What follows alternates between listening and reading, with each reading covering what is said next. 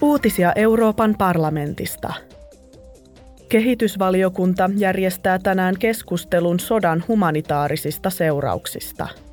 Siihen osallistuvat Ukrainan parlamentin humanitaarisen avun ja tiedotuspolitiikan valiokunnan puheenjohtaja ja Euroopan komissio. Venäjän hyökkäyssota Ukrainassa on jatkunut vuoden.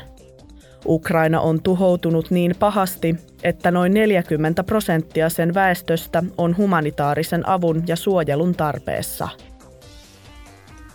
Parlamentti pitää myönteisenä Euroopan unionin ja yhdistyneen kuningaskunnan välistä poliittista sopimusta Pohjois-Irlannista.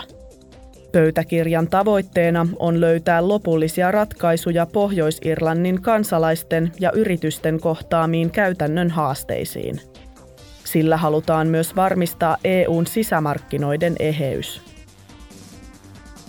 Naisten oikeuksien ja sukupuolten tasa-arvon valiokunta tapaa tänään EU-maiden kansallisten parlamenttien jäseniä. Ennen kansainvälistä naistenpäivää järjestettävässä kokouksessa keskustellaan energiaköyhyyden sukupuolinäkökohdista.